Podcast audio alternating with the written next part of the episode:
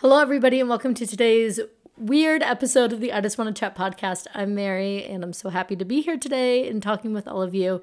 Um, I say this is a weird episode for multiple reasons. One, it's like it's a day late. I'm supposed to have it up on Wednesday morning. Last night was Halloween. I have young children. It it didn't happen, you know?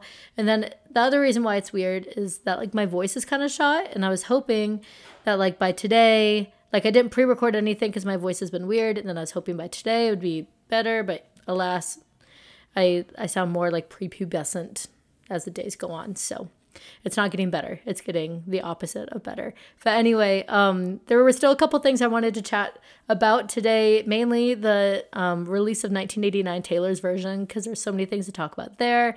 And then later on in the episode, I have a discussion with one of my best friends in the entire world, Taylor Tucker, um, about the fourth wing and about how obsessed we are with it. Not the, I always want to say the fourth wing, but I feel like that's my personal problem where I put the in front of like every every title of something as if like that makes it sound more official. Anyway, fourth wing books. We talked about them um, because they announced that there's a Fourth Wing TV show coming on. And Taylor right now is just as obsessed, maybe even slightly more obsessed than I was right when I first read it.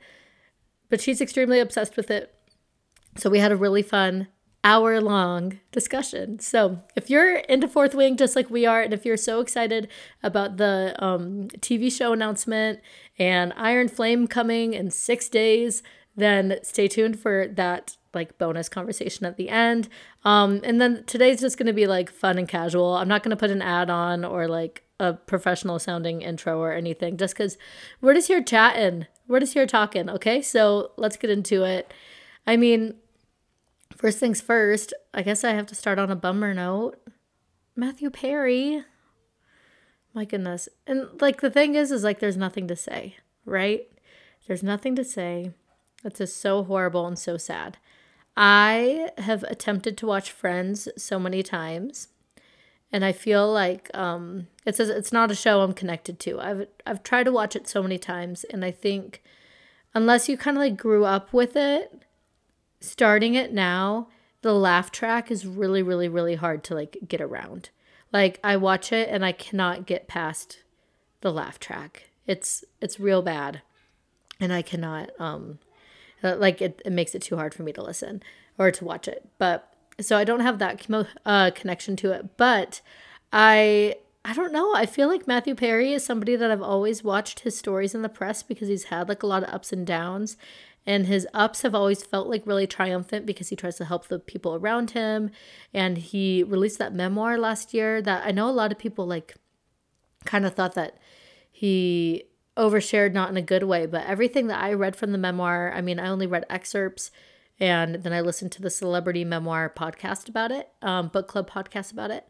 Um, I feel like everything that I read and saw from it seemed really, really genuine and just like he's just a guy that's gone through it. So I don't know. When I heard the news, it was, it's obviously a shock, but it's also like I just hope that he has found some peace. You know, it sounds like it was not a a fun or an easy life to live. So peace and blessings and hopefully hopefully he's feeling a little better. But so sad. So sad. But I don't know. And then I guess if we're continuing on the sad note, did everybody have the chance to read the Britney Spears memoir at this point? I'm kind of surprised. So we talked about it last episode in depth. So if you're listening to this episode, you're wanting more of a Britney conversation. Um, you're probably not going to get it here. I'm not going to dive too deep into it. So you could go listen to the last episode um, that I did with Stephanie Moore. So she's so good. I'm so glad that we had her on. Um, but I'm kind of surprised that there hasn't been more discourse about the Britney book. And I I'm not a conspiracy theorist. And you guys know me, I go on so many rants about like people saying that things are PR and people saying that um like you know, I don't I don't buy into a lot of big media conspiracies, right? Like I'm probably the opposite of like House and Habit in basically every way, you know? But I will buy into the media conspiracy that like there are people silencing this book because all I read and heard about was about the Justin Timberlake stuff from the beginning, which is so sad, You know, she really, it sounded like a brutal breakup, and she went through brutal, emotional, hard, taxing, dramatic things during the breakup and during her relationship. And so it seems like the abortion really took a toll on her. And and what was so shocking, not shocking, but what was so enlightening about Britney's um, like mental state, uh, I don't even know if mental state is the right word. Her life experience. One thing that was so enlightening about her life experience that I learned in the book was that throughout the book, she would stop and she would say what Justin Timberlake was doing at the same time. And kind of, these are two people that had every same opportunity provided to them, right?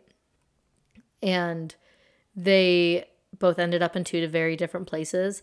And a, obviously, a big part of that is based on the people that Britney had around her versus the people that Justin had around him, but also the narrative surrounding the both of them, you know? Um, and it's just, it's really, really, really unfortunate. But I, I have noticed that the media has really just kind of like clung on to the Justin stuff, but even that, they've kind of slept, uh, swept under the rug at this point. I mean, there's been other other news stories and other things going on in other t- parts of the world. So I mean, thank goodness we're not focusing too much on it. But um, I do find it very suspicious that Justin Timberlake's has the new Trolls movie coming out, and like promotion for that is hazy, you know, because of the SAG strike, and you know, a story about the main actor in your kid's animated movie you know, advocating for his partner to get an abortion is probably not the news that you want surrounding your kid's animated movie. Um, so I find it very peculiar that A, all the Justin stuff was just swept under the rug really quickly, and B, that like the conservatorship stuff and all the horrible, horrible, horrible things that she talks about in the um two like the two last thirds of the book. I mean, I didn't even I shouldn't even say that because I didn't finish the book. It was too hard for me to read. But like the stuff that she talks about with her custody and the conservatorship and her divorce and everything is just so dark and so hard to read, hard to think about what you would do in those situations, you know. And I'm shocked that that hasn't been the main news story. And I really do think that that's like the media at play, like really kind of silencing things. Because although her conservatorship is done, there's still so many things or so many people who are, you know, on her payroll and financially benefit uh, from her life and everything. Also, quick side note you're going to hear my kids in the background and that's another reason why today is ad free just because like i know it's not fun to listen to so again I, i'm sorry so not only do you get like my going through puberty weird sick breathy voice you also get um the sounds. What what what's it called? Like the ambiance sounds. Ambiance. That's not the right word. Ambient sounds of a a three year old and a four year old and a six year old playing. So lucky you. Anyway. So so that's kind of where I am with the Britney stuff. Let me know if you've been kind of feeling the same way about it because I it's just it's a dark situation. It's really it's really not good. And yeah, I couldn't I couldn't finish the book. I feel like it's hard to say these things because I let me think of how I want to phrase this. When I was reading the Britney book, and they she was describing the instances where like she was five months postpartum and they were hiding her kids from her for weeks and even though there wasn't like a legal like custody thing like she still was having her kids kept from her my and i mean I want to say like as a mom, but like I mean as a human, anybody could probably like empathize with this. If this was like my children, I would have like commit crimes. Like I would not have been okay. I would have like there's a quote in the book that says like I would have lit the whole town on fire. Literally, I think I would have done the same. And it's hard and I want to pick my words carefully because I feel like I was just blown away by how strong she was. And I don't want to make it sound like oh, she should have been trying harder, you know? Because like when I read that, I'm like, I can't believe that she took that sitting down. And obviously, that's not a, a, sign of weakness on her part. That's like a sign of strength. And she was kind of playing a long game and trying to do what she needed to do to get her kids back. So I was very impressed by her strength, very disgusted by every adult in that story. Um, and I've said it 40 times before, and I'll say it 40 more times. any adult that interacted with her after the year 2004 deserves to be in a jail or, you know, worse, you know. Anyway, um, let's talk about 1989. Do you guys want to talk about it? Um, let's let's see. As a re-record, our goal is to have these songs be a one for one replica, right? But I knew going into 1989 that these songs were going to be harder to replicate for a couple reasons, but A, because it's like, you know, more like poppy and computerized and like there's more stuff going on. Fearless was a very, very good, like one for one replica experiment because it's it's easy to, you know, play the guitar, know what the song is supposed to sound like, and then play the guitar again and replicate those noises. And all it sounds like is that her voice got cleaned up, right? Um, same with Red. Same with Speak with uh, Speak Now for the most part.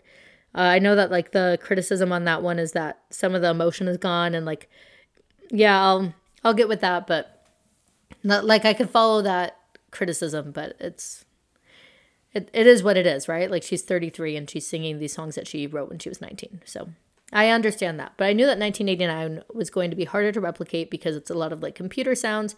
And the thing about those sounds is they were created by A, two producers that were not involved in the re records, Max Martin and Johan Shellback. And they were created like by producers that were working for Big Machine Records.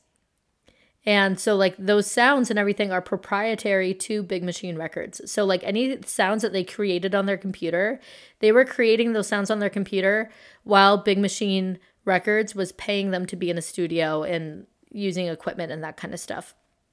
So, it'd be like very much like if you worked for a company and then you made these I don't know, like master spreadsheet things and it had like some kind of proprietary information. You can't go and use that later when you don't work for them anymore, right? Because the other place funded that work.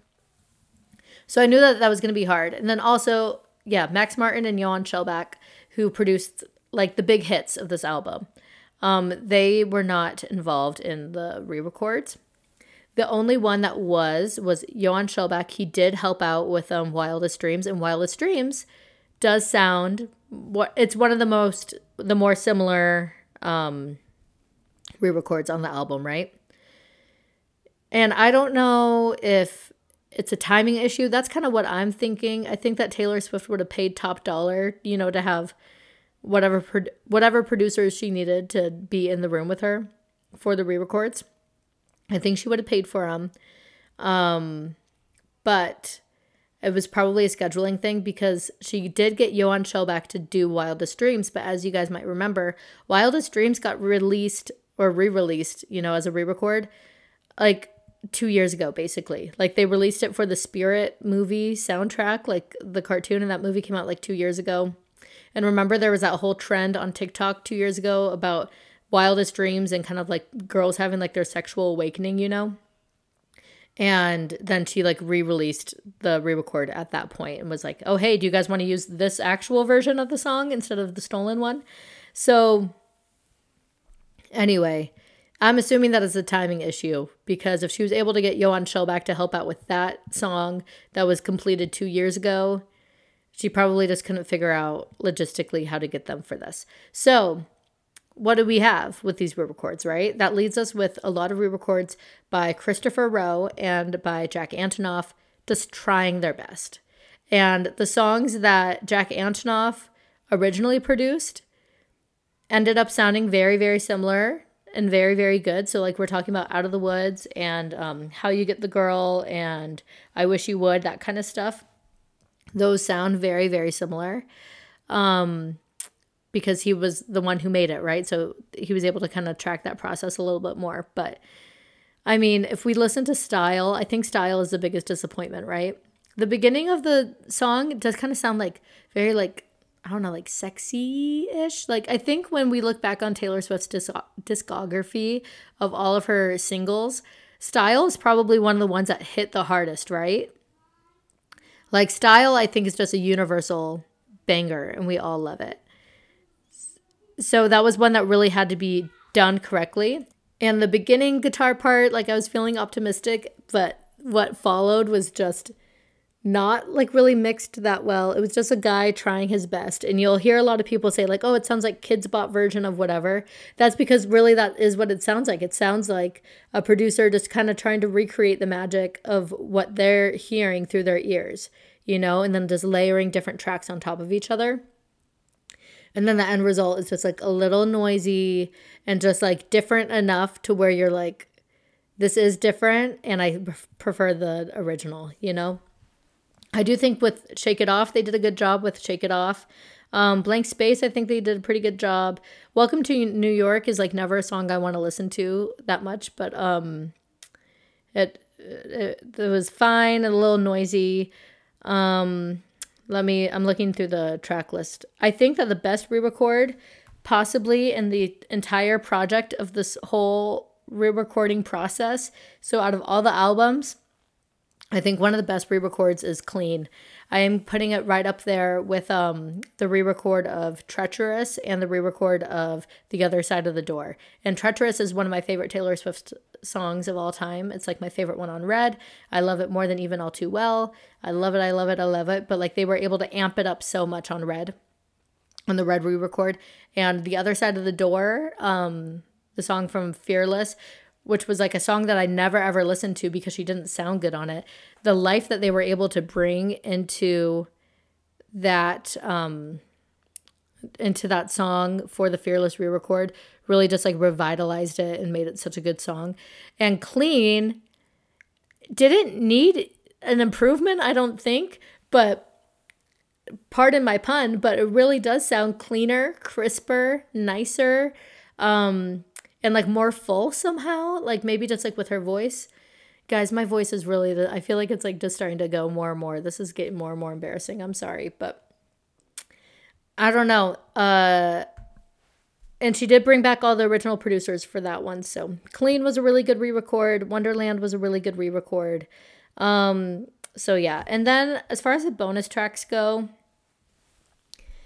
i mean slut wasn't really what we wanted it to be, right? I do think it's funny how Slut is probably a song about Harry Styles, right? As most of the re records are. Slut is probably a song about Harry Styles.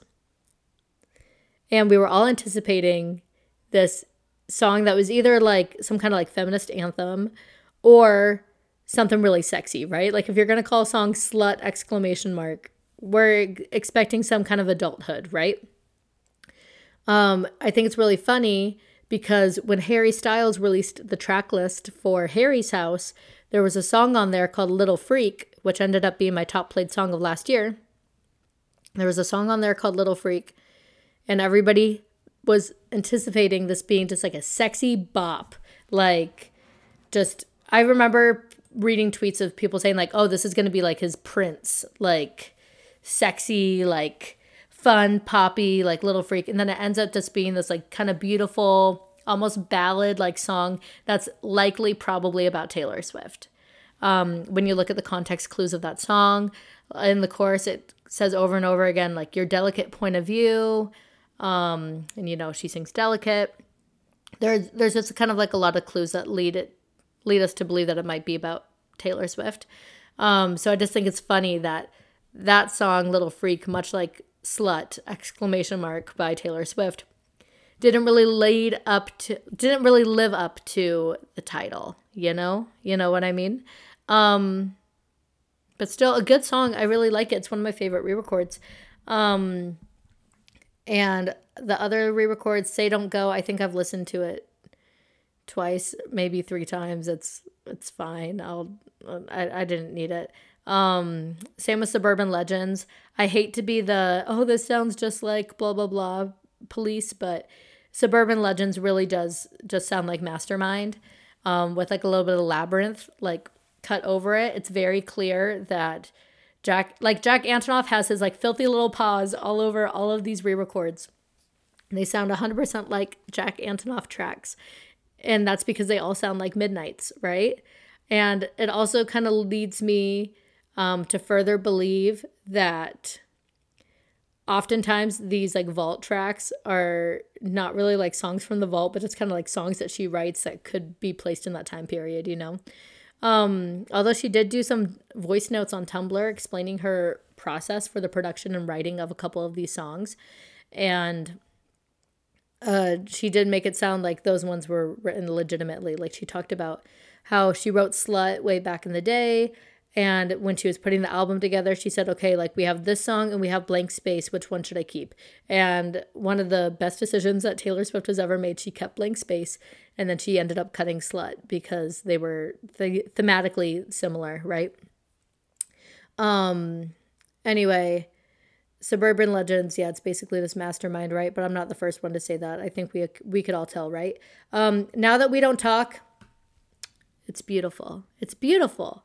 It's such a good pop song. I wish that she released this as a single. I wish that the Eras tour was going on right now. I mean, it does pick back up next week for a couple dates. Um, but like I would have loved to even see this like on the set list. Like it's such a good song, and I hope that we get it as a surprise song.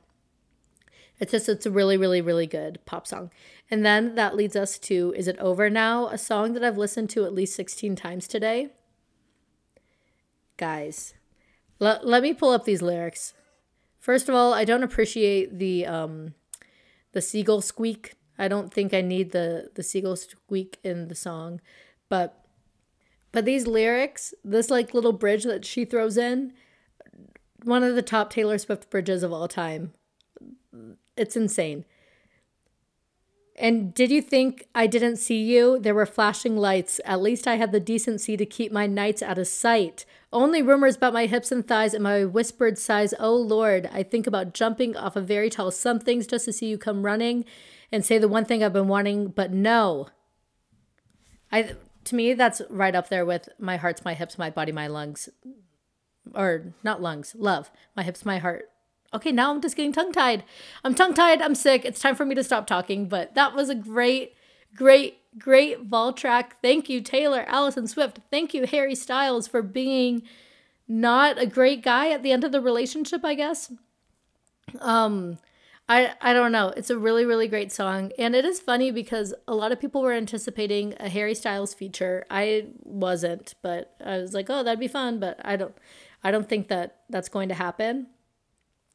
But a lot of people now are like, oh my gosh, she like murdered him on this song. We'll never get a feature. Like they'll never be friends again. Guys, this happened over 10 years ago. And I don't think she's saying anything that incriminating. Like, okay, so you dated people after you dated me.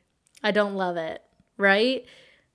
I I still think that we could like when we're looking at her ex-boyfriends and you think about like how each ex-boyfriend wants to be treated in songs the the pinnacle of like the best treated um like boyfriend or ex-boyfriend of Taylor Swift is Taylor Lautner, right? Like no one has been treated better than him musically and in every other way possible. Especially given the fact that he's just like out there on talk shows right now promoting who knows what. I think he's really just promoting like his connection to Taylor Swift. I don't really know, but anyway. I'm Team Edward, so I have like inherent Taylor Lautner biases. You, we all know this.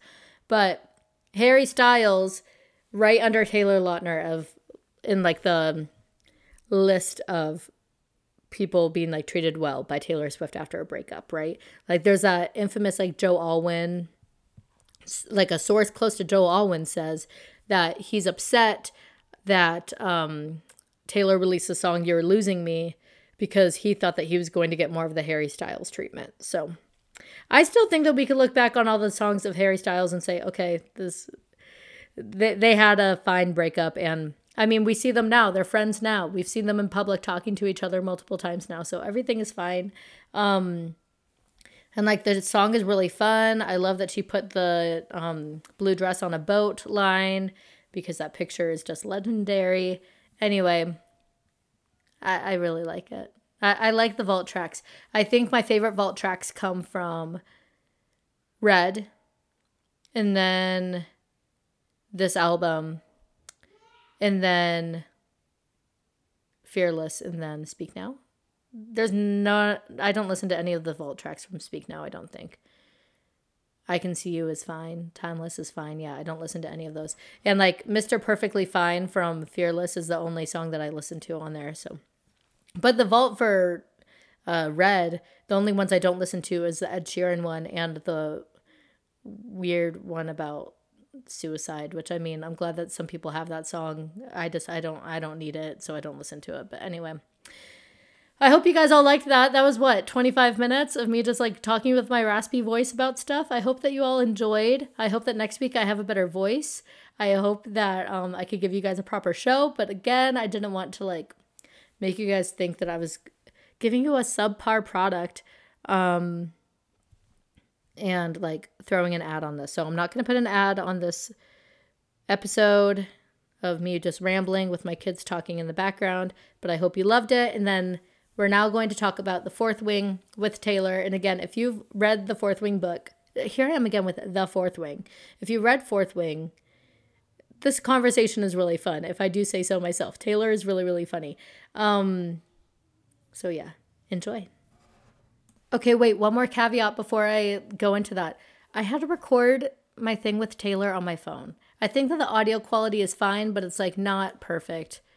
And do I really even need to acknowledge this? Probably not, but I feel like if you guys know that I know that the audio quality isn't perfect, then like then we're on the same page, right? So, okay. Anyway, bye. What you're about to listen to includes many, many, many, many, many spoilers for Fourth Wing. So, if you haven't read Fourth Wing yet, this is your cue. Come back and listen to this later on after you've read the book. Gosh dang it. Hello. Okay, so this is a little bonus part at the end of the episode because I could not resist. I mean, obviously, I knew I was going to talk about the Fourth Wing TV show, but there's one person that I had to talk to talk talk to about it. Yes, that sentence does make sense. Anyway, ever since I watched or read Fourth Wing 3 weeks ago, I have been a vigilante. I have been insane. I have been trying to convince every single person in my life to read it and Taylor is one of those people. And Taylor is on the train harder than anybody that I know. She is. I am. I am first class. I am front row. My bags were packed, ready to be put in the train. I what did I say to you? The first time you ever told me, Taylor, I actually think that you would really like this book.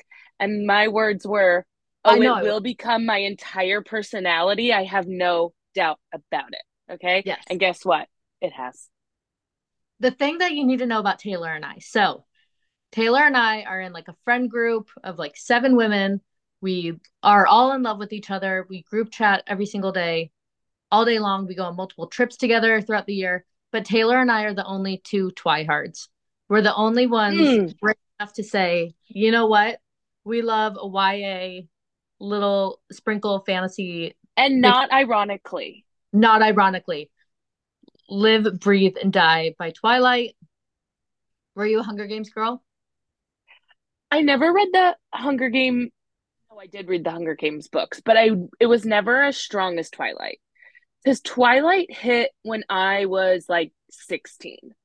Hmm. So I was at the perfect age for Twilight. And so for me, that really began the triangles in books. Oh, the bad boys in books, the boys that girls shouldn't fall in love with. And the most key important factor to every good book that I love, young adult books that I love, is the bad boy that changes for the girl.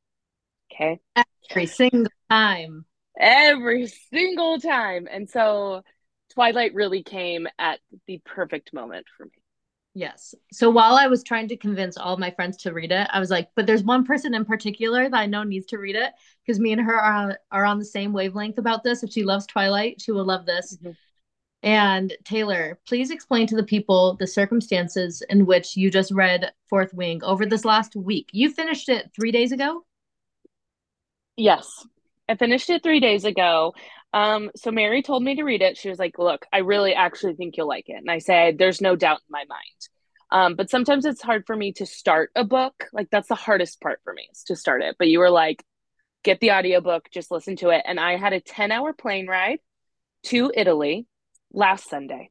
So I started it and the beginning, you know, blah blah blah, we're going through. And then the man. You meet a man named Xaden. And the first paragraph where the main character Violet talks about Xaden, I knew. I was like, "Oh, here we go. This is here our man." Go. I'm I this is our man. This is my man. We are on this train and I'm not getting off.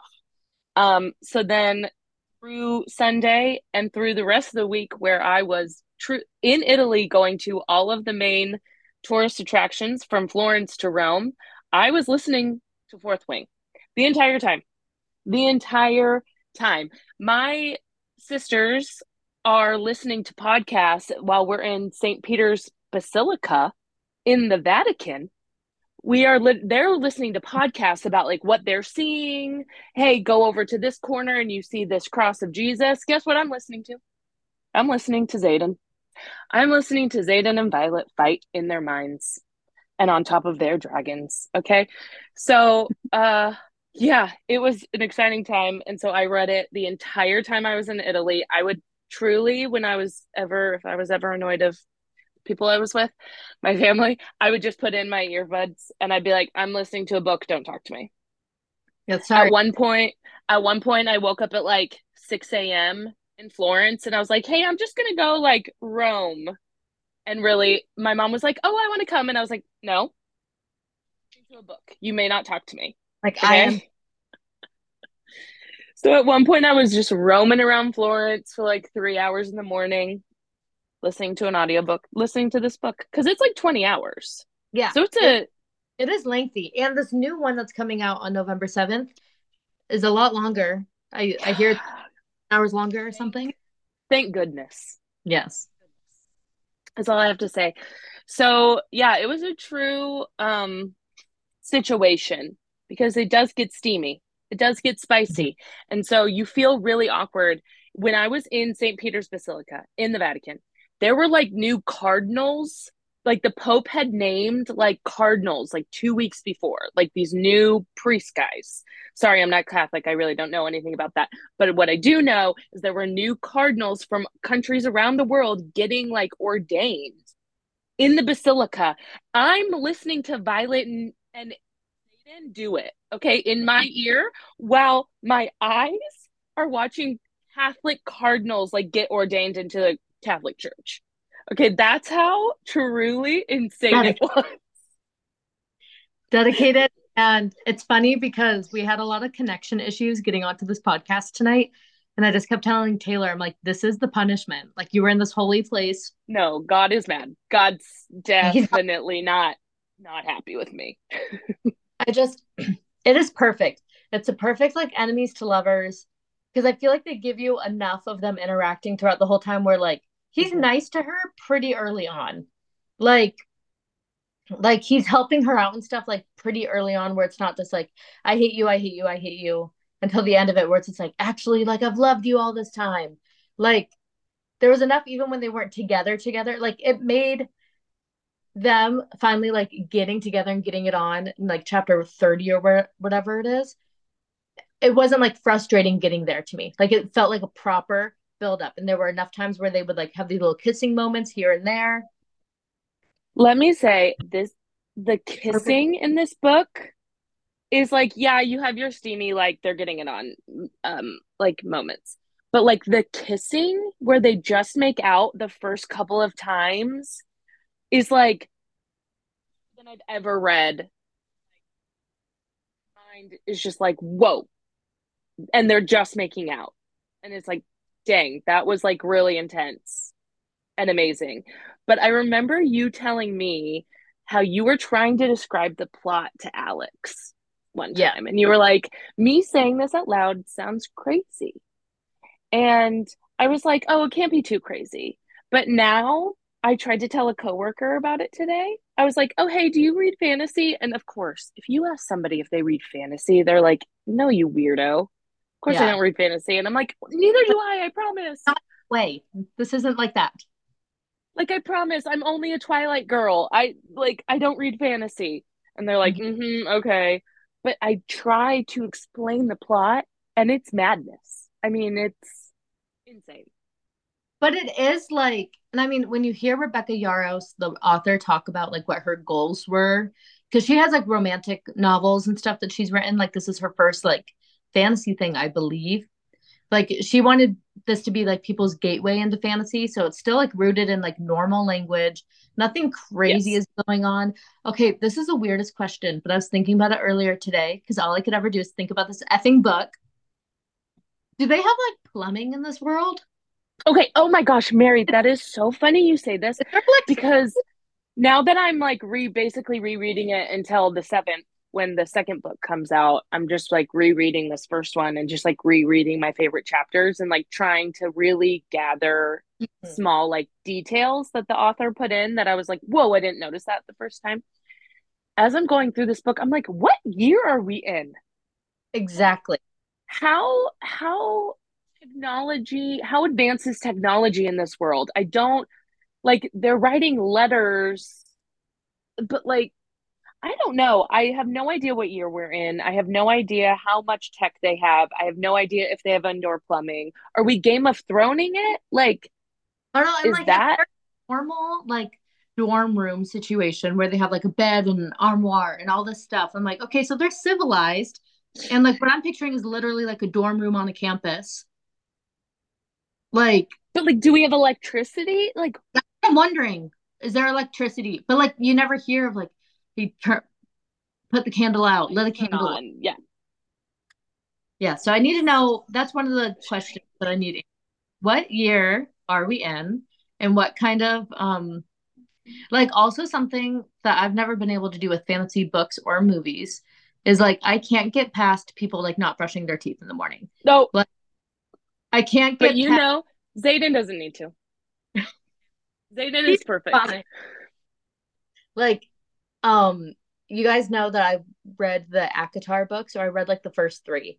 And I like yes. ran through the first two, and then the third one, I was like, okay, so this is a fantasy book, and I'm all out on this one. But the first two gave me the same feelings as Fourth Wing almost, except for I like Fourth Wing more. Anyway, but like there were too many points in there where I, I was like, they have now been in bed together for two days.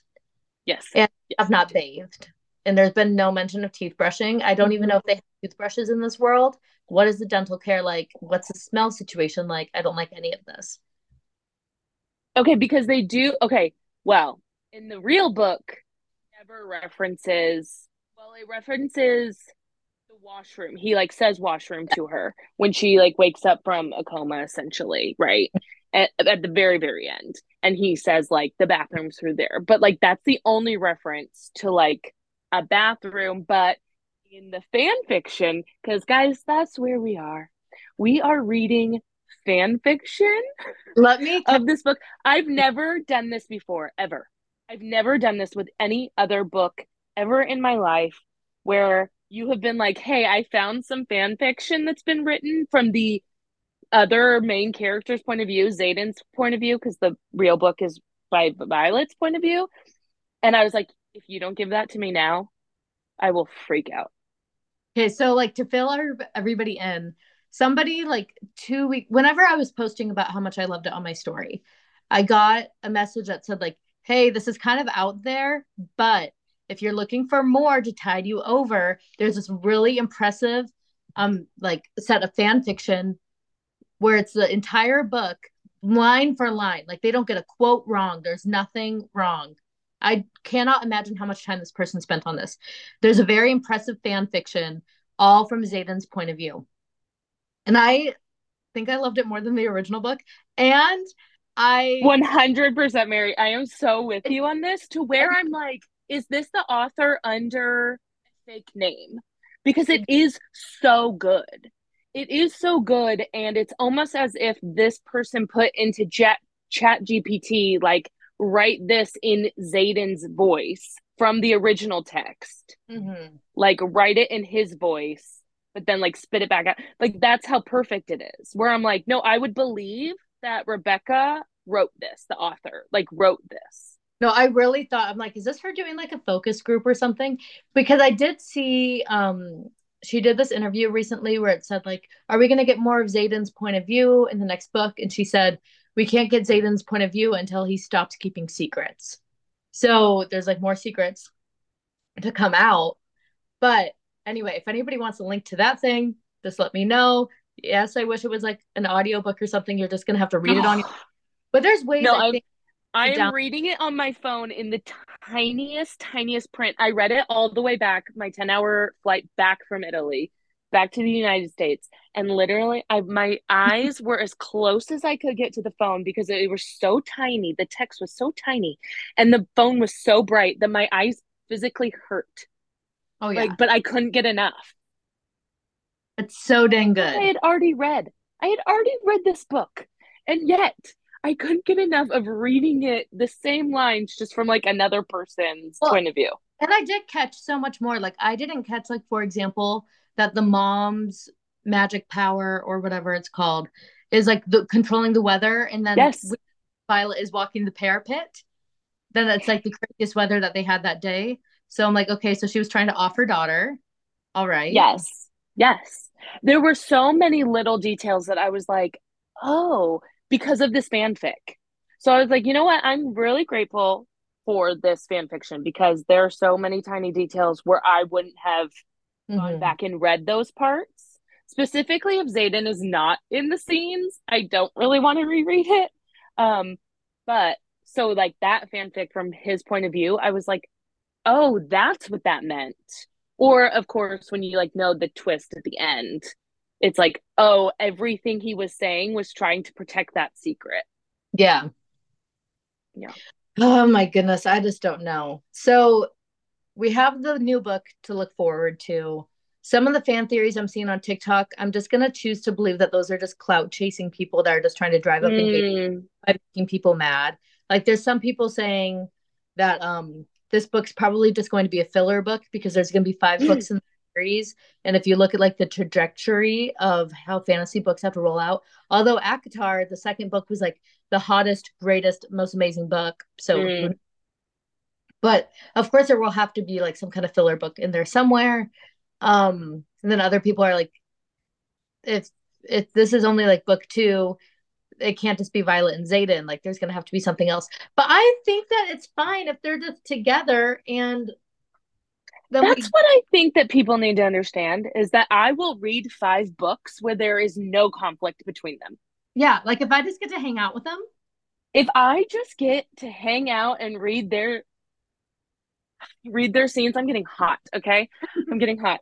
If I just can like read them for five, that's fine with me. I don't need like they okay, I remember I remember uh, one of our favorite shows, um, Starstruck on Max.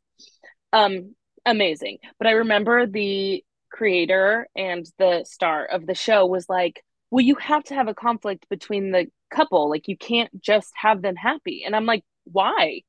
Mhm. I would read that. I would watch that. That's why um season three of Girls, I can't remember. Do you watch Girls?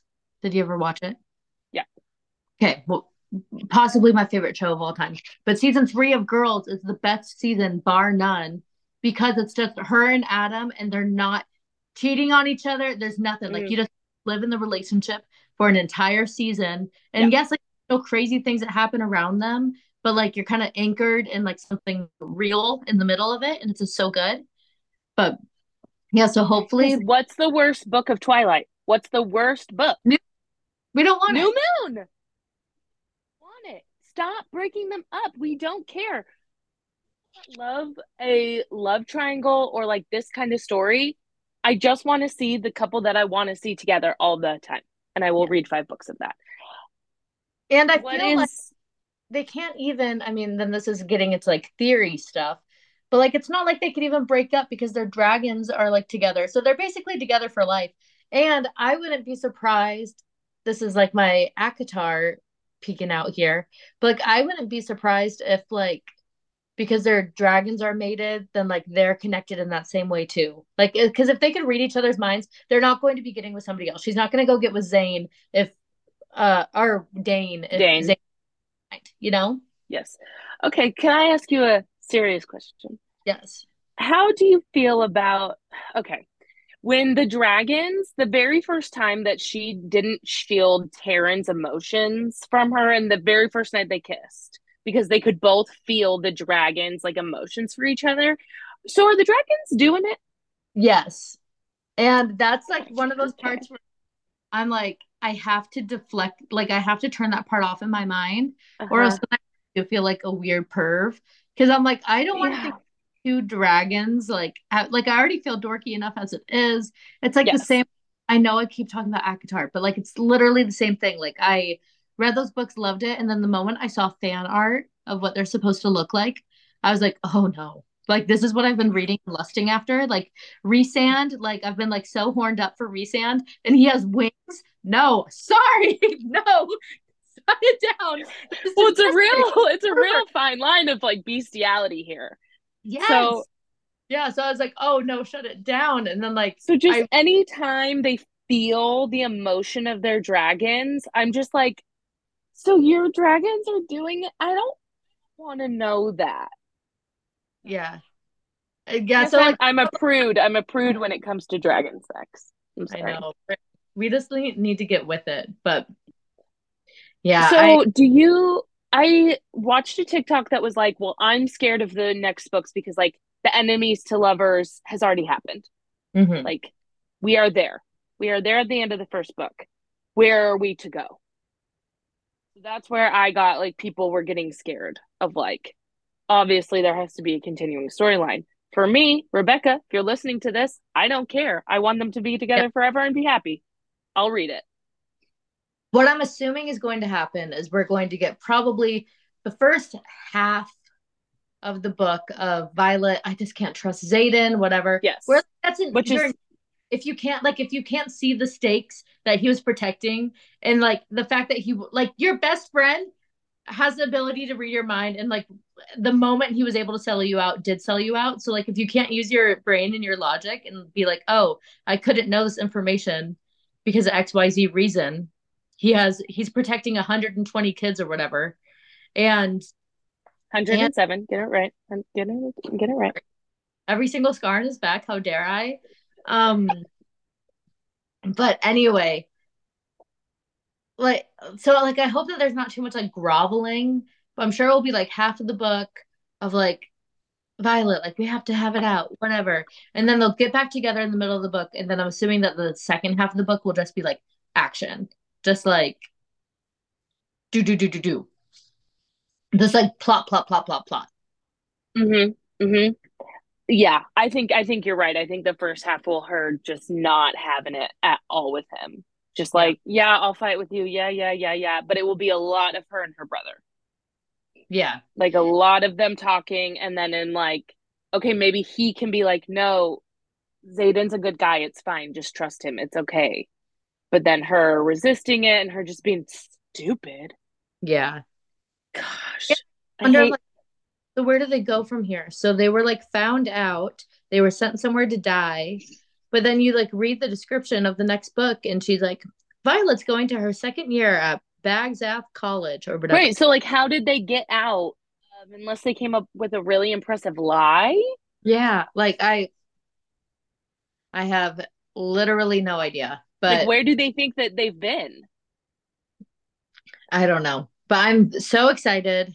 Iron Flame. It's the first thing I've ever pre-ordered. I I hope that that means that it just arrives at my house on the seventh. That that better be what it means. Or did you pre-order the hard copy? Yeah. Oh, you're not going to audiobook it? I mean, I'll audiobook it for every waking moment that I can't spend looking at the pages, but I am yeah. a really fast reader and the audiobook was kind of pissing me off just like because it was going so slow. Well, especially especially for us gals that are in it for not the battle scenes okay yeah. like i really skimmed like i kind of was pressing like 30 seconds mm-hmm. to see if they were like still in the sky with a dragon and i'm like okay we can keep going we can keep going and then until she said Xaden's name again then i'm like whoa back up like i listened um to the audiobook while she was talking about like the big challenge where she ends up killing jack right, Jack? And uh, Jack Barlow, who Jack Barlow is the exact name of Lisa Barlow, who is a Real Housewife of Salt Lake City. Her son, who is going on a who is serving a mission right now, his name is Jack Barlow. Okay, wait, wait, wait, so, wait, wait, wait, hilarious. Wait, wait, wait. What I need us to figure out is Does Rebecca Yarros have LDS ties? Mm, great question. Great question. Says, first of all, I have to thank my Heavenly Father for all He's given me. None of this would be possible without Him. She has okay. If that's not if that's not a beginning of a testimony, I don't know what is. She has a husband and six children. Wait, have you looked this up before? Uh, this is just me talking right now. Like I haven't looked up, but like I would imagine that. Sorry, pardon my French, but if you're listening this far, you have read and listened to Iron Flame or Fourth Wing. I don't think anyone LDS is writing these in-depth sex scenes if they care about their church standing, and also not to like modestly modesty watch, but like Mary. I don't Mary. She, what Mary Becca, in fact, a Mormon. no. Rebecca has publicly stated that she is Mormon. Oh my gosh. But she can't be active right now. This is I don't this is wild. This is wild information for me to come across because when I tell you like these sex scenes are just like so hot. I don't know. Someone is tearing her apart saying that the sex scenes read like middle school children who just learned w- what like sex is. Great. And cool. I'm like, you're wrong. That's a wrong take. Um, I am a 33 year old woman with three children, and I disagree with that statement. Like the okay? only unrealistic part is the fact that she's like, "We're going for five like orgasms tonight." I'm okay. like, okay, okay, down. Guys, there's one thing that you need to know that me and Mary have talked about, and it's how the talking dragons, the mind reading dragons, is more realistic than when they're going for five orgasms in one night. Okay. It's that's, utterly ridiculous. That when I tell people I'm reading a fantasy book, that's what I mean. That's what I mean. the fantasy is actually all yeah. of this. So, yes, I would not want a 17 year old to read this book and think that that's real. Yes. Shout out but, to all of you if that is real for you. Love that yeah. for you in your life.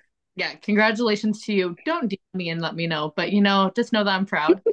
but, but I am I'm I'm so curious to know about her church status, which I mean we're not supposed to know, right? Like we're not supposed to be curious about people's church statuses. But it's like because I've wondered and I watch her things and she's just like clearly like not wearing garments. And again, not to garment check well, people right, right. active Mormon. Well, that on her journey.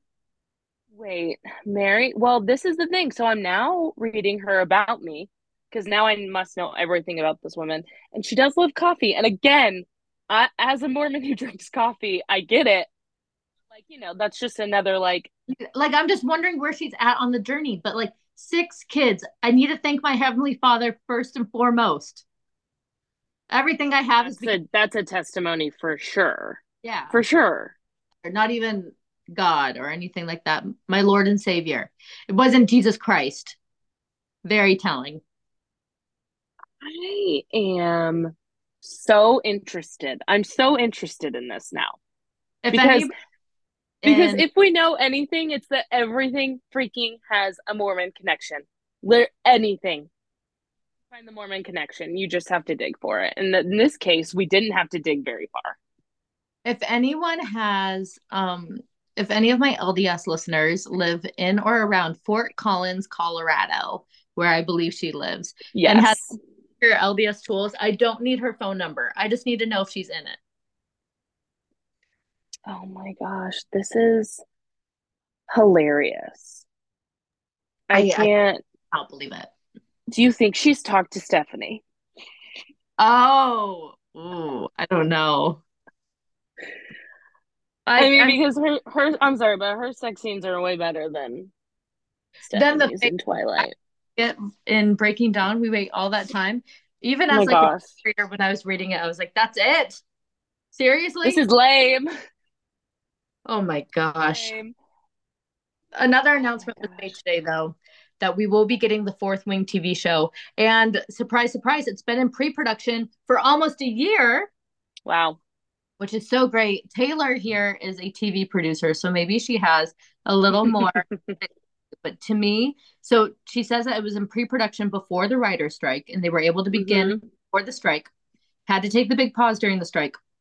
And now yeah. that has resumed. But of course, casting and everything with the SAG strike, there's like no casting talks, like there's nothing happening in that field. If the strike ended by the end of November, the timeline that I think that they could believably get one out at the earliest is February 2025. What do you think? That feels right. Especially because oh my gosh, how long is it taking them for to get us a Bridgerton? Like my gosh, like that's not even like world building. Like yeah, they got to make some sets, but like just give us freaking Bridgerton already. Okay? Well, and it's been done for so long. Bridgerton has been done since last year.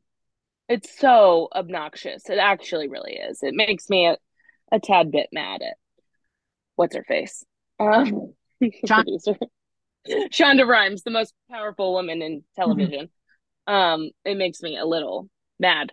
But yeah, that sounds right about 2025 because just imagine and like they have to break down the book into like how many episodes and where are we going to leave each episode and then casting and then I've just been thinking about all the logistics of like how are you going to show the mind reading on TV?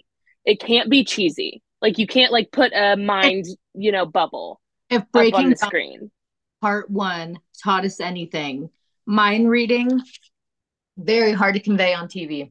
The worst, very hard. All the all the Twilight movies was the mind reading werewolves in Breaking Ugh, Dawn.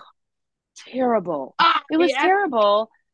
Yes, so that's all I imagine when I imagine like the dragons talking is the werewolves from Twilight talking, and we know how that turned out. Mm-hmm. And so, and especially because some of my favorite favorite scenes are when Violet and um Xaden are mind reading each other, like talking to each yeah. other through their minds, like they're not looking at each other, they're, but they're having a full conversation. Those are some of the best. And so if if they don't do it in a good way and it's cheesy, it will not work. Yeah. And so I think it's going to take a lot of time for them to figure out what actually looks good on camera and how they're conveying these really important conversations that the main characters are having mm-hmm. and make it look good. Yeah. And also something that they have been talking about on the Big Picture podcast, which is like a movie podcast I listen to, mm-hmm. is VFX people, um, artists have been like trying to unionize for a long time because like they're being held to these impossible standards by all these studios to crank stuff out. So that landscape with these VFX people and like people that do CGI, all that could very well be changing very soon. And we don't know what that's going to mean for anything like this because obviously it's going to be very CGI heavy. But very. hopefully, find an abandoned school to like do some of it at and then just give us CGI dragons. That's probably all. But I mean, but like the parapet, everything is just going to be. It's so hard because I love this book so much that I'm I don't want to set super high expectations for the TV show, but it will be so disappointing if it's cheesy. Yeah. Because truly I really don't think other than some certain plot lines in the book um like Xaden telling her don't fall for me and of course when he said that I was like, "Oh, come on, here we go." Here we go. Like we're really going to do this, Rebecca? We're really going to put that line, "Don't fall in love with me." Like promise not to fall in love with me line in here. This is BS but that was like the one thing where I was like, the cheese factor just went up like times a million.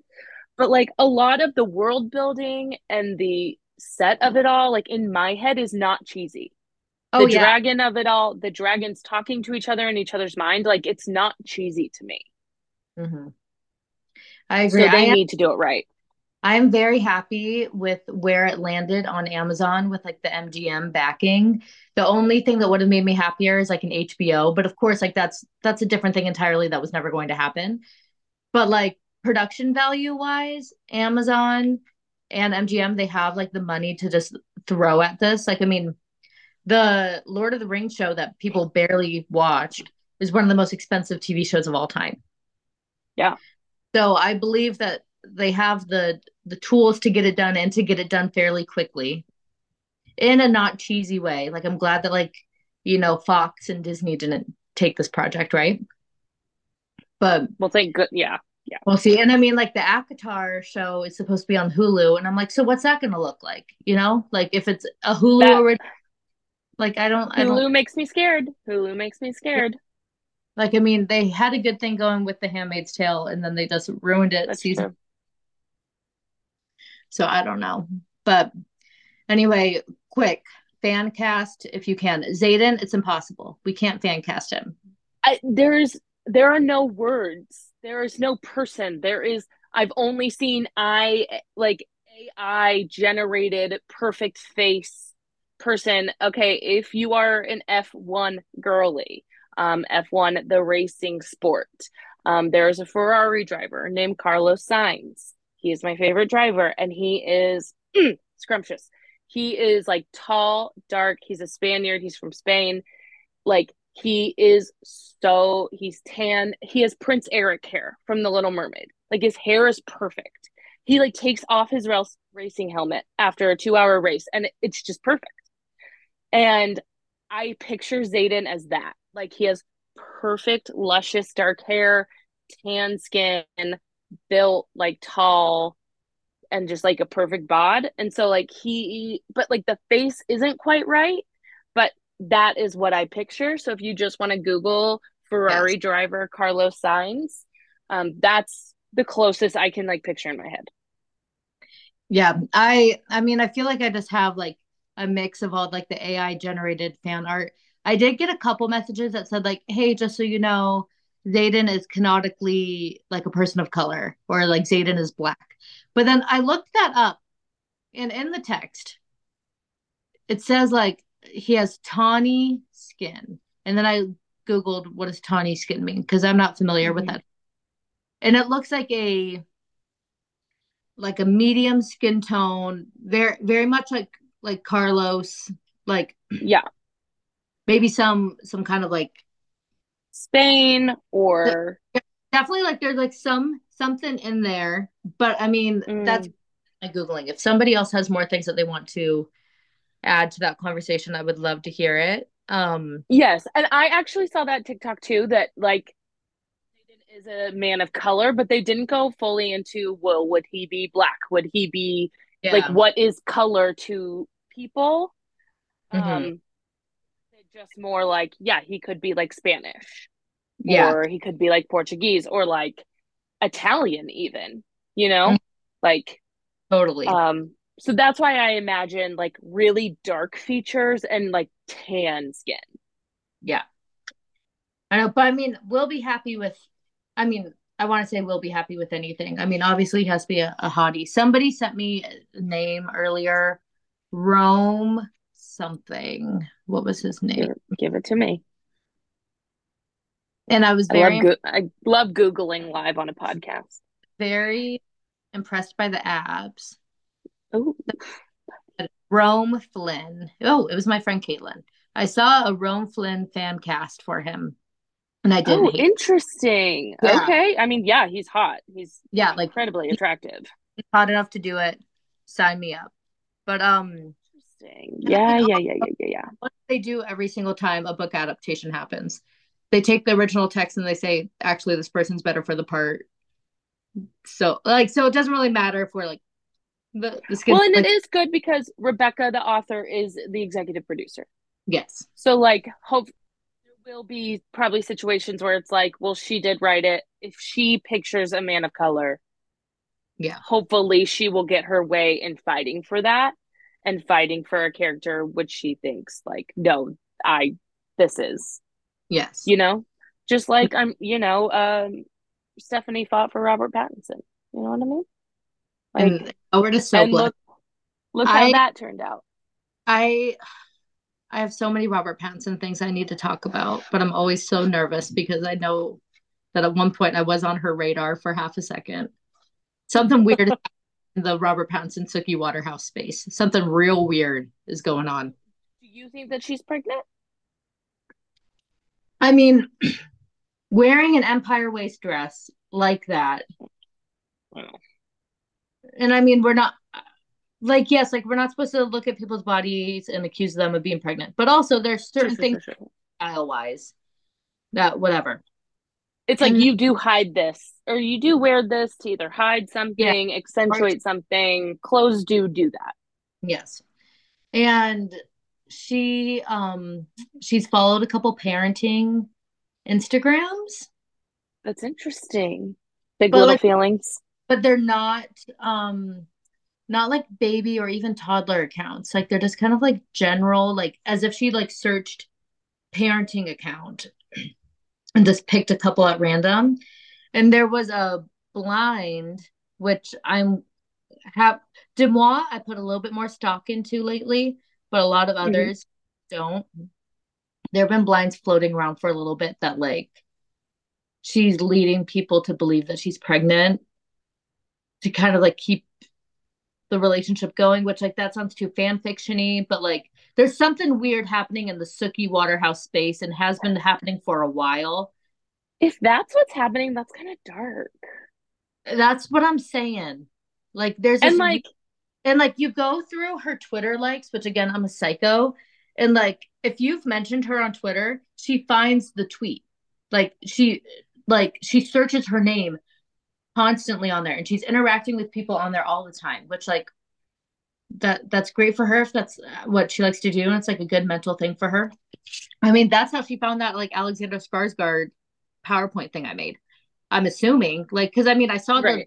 I saw the tweet that she liked about it. Anyway, I, I'm digressing, but I'm just saying if you've been watching the Robert Pattinson Suki Waterhouse space for the last five years, like I have, ladies, There, there's an audience, and it's the audience of one.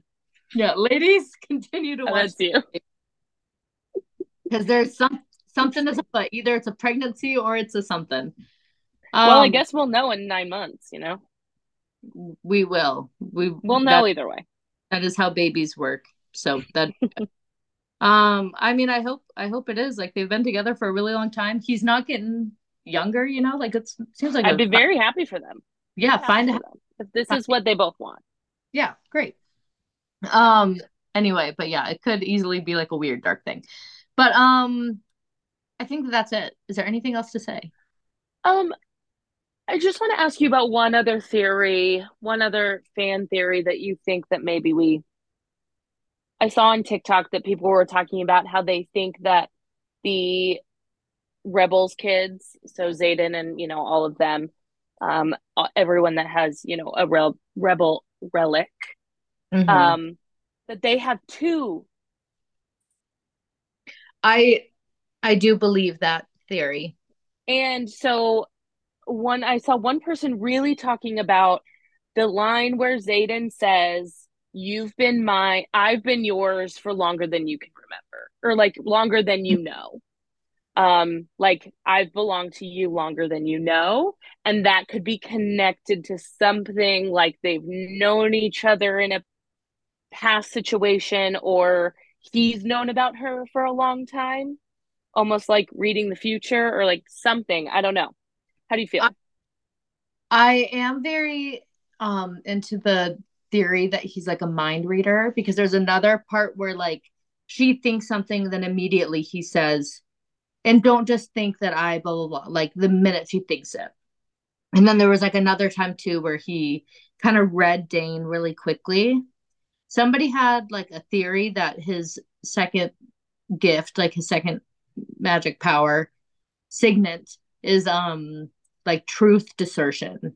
Like he could like tell if you're talking to him, like he can't read your mind, but he could tell when he's being lied to or when it's the truth. And that's Mhm. why why Violet survived that first night, like when he found her like hiding in the tree and found out all that stuff. And she said, I won't tell anybody. He goes, Oh, okay, I believe you. yeah, he believed her so quickly.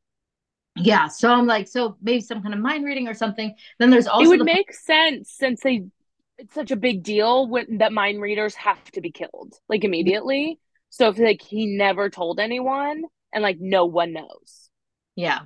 And somebody also pointed out that Liam, I guess there's like a random line during the fight, like where like Liam ends up, you know, dying, that like he shoots ice and like Violet doesn't know how he shot. And like that's not his signet. So is it Yes. is That's he why they think that the rebels have two signets. yeah. That would be really interesting. talking about. This is important work, Mary. This is yes. important work, especially now that we are connected to Rebecca. Okay. Yeah. Confirmed. Like we have a pathway to Rebecca. She might not be active. I don't know. Here.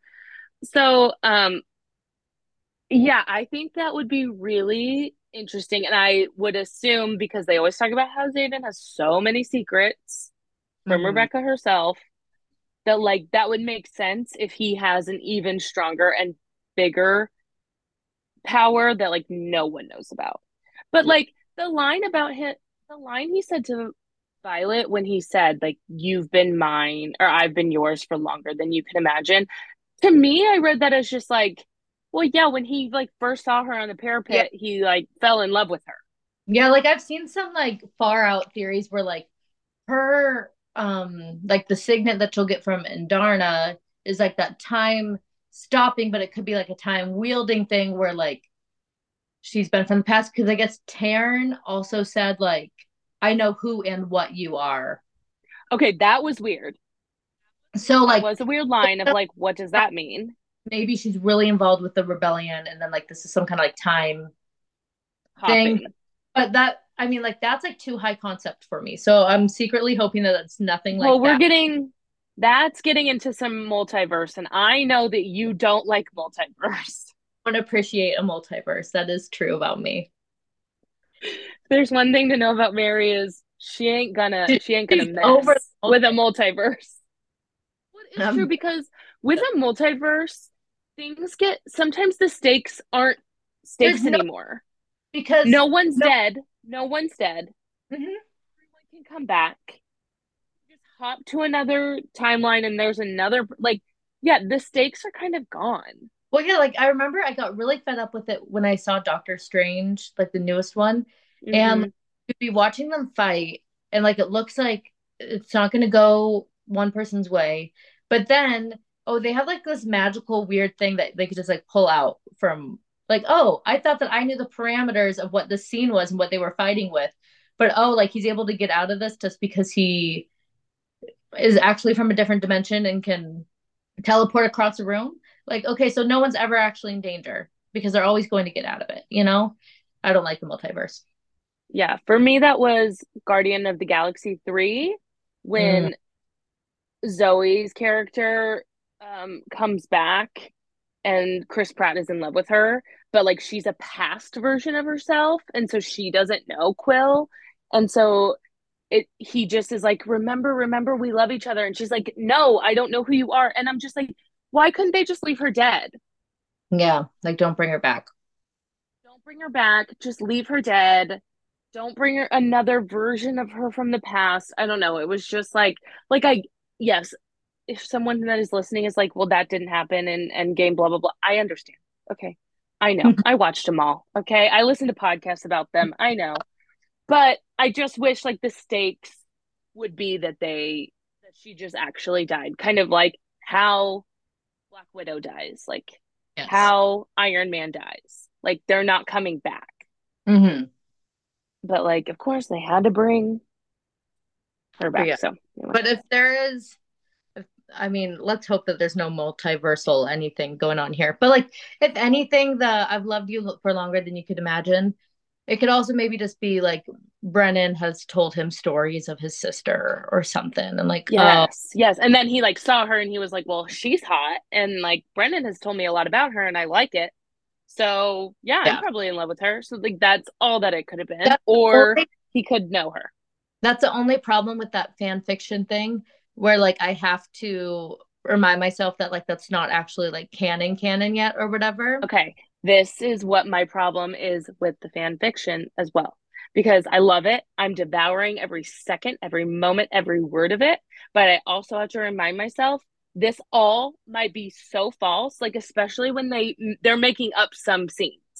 Yeah. They are completely rewriting a couple of scenes if Violet is not in them.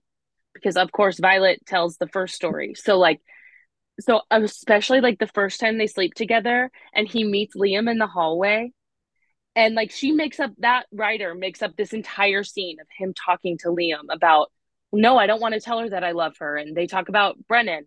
And it's like, okay, this could all be not real. Like, yeah. This is not real. This is not canon. Out of the shadows of it all, because I like I didn't realize that his gift was like that powerful. But then I was reading the comments of the fan fiction, and somebody in the comments said that Rebecca Yarros said like people don't understand from the first or from fourth wing, but like Xaden's uh shadows can move things. Sh- Xaden's shadows can protect someone on the parapet. Xaden's shadows can go miles away from where he is. Like so she said those things. Truly, it seems from the fan fiction, I'm like, so Xaden's the most powerful man alive. He can just do whatever hottest. And just yeah, he could do whatever. I will read 25 books of this man. Okay. Sorry to my husband if he's listening. I love you. I'm down so bad. Like so bad. I can't remember the last time I was down this bad about a book character. Oh, a book character? Not since Edward Cullen, I don't think. and I totally agree. I totally agree. I like I mean I honestly like if our if we're talking about fictional hotties, I mean I did feel things for the Duke in Bridgerton. I did feel things, but oh. I that was more me and my friends. We were excited. We were talking about the Duke. This is something else. it's something else entirely where like my whole body literally like somebody will say something in our group and by the way listeners we have a group chat for our friends that have read this book and the group chat name is called sluts for Xaden okay? sluts for sluts sluts for Xaden so and by the way since i listened to this on audiobook i did not realize Xaden's name was spelled with nx yeah and so when you when i got sent sluts for Xaden i was like what does that mean? um, but when you like, even when anyone like says something about him, I like go weak, fall over. I cannot. I also um okay, I remember another literary person or like fictional person. Eric Northman from True Blood did get me down a little bit this bad. And whenever I think of him or rewatch an episode or see a clip on TikTok, I go, that was something to behold. And it did spur a years long obsession with Alexander Skarsgård just because I thought that Eric Northman was so hot. Did you ever watch True Blood? I can't remember. I I watched like the first couple seasons, but it, I don't it, really remember it. Really, it really goes off the rails. So I mean, yeah, I, I, I I was down really bad for Anthony in the second season of Bridgerton. Yes, um, obviously the Duke, yes, but like Anthony really put me down. Um, also white collar, um, Matt um, Matt Bomer, who, which interestingly enough, Matt Bomer and then the main character of Bridgerton season two are both gay in real life. So I don't know if that says something about me, but I'm very attracted to hot gay men. You like them tall, dark, and ha- or tall, like dark hair and handsome, and gay apparently. And gay, yes, that that is a big qualifier. But yes, my my exact type is tall, dark, and handsome. Yes. Yes. Which who? Right. Guys, it has been over an hour at this point. tell everyone. Thank you. Thanks for listening to this bonus. I was going to do an episode just to like put up one. I was going to do it a day early because tomorrow's Halloween. And the theme of this episode was going to be celebrity stories that still haunt us. Like, I want to know what exactly happened with Tom Cruise and Katie Holmes' divorce and like the terms of her divorce. Of I want yeah, like I want to know why Jennifer Lopez's version of Bye Bye Birdie never ended up getting produced. Like I I just have I want to know really the truth about what happened to a lot of the members of the Glee cast, you know? Like the Glee cast is That's a dark you want a dark spooky story. I bet you learn about yeah. more about the Glee class cast. Yeah. But I might just throw this up just a standalone as it is. Happy Halloween, everyone. Here's some dragons. I think that's a great idea. Maybe I have a work Halloween party tomorrow. Maybe I should throw my hair in a braid, get some leather on my body. Yes, I'm sure you call it a day. Get some like silver hairspray. And just okay. and they're like, Taylor, who are you? And I'm like, have you heard of the book Fourth Wing?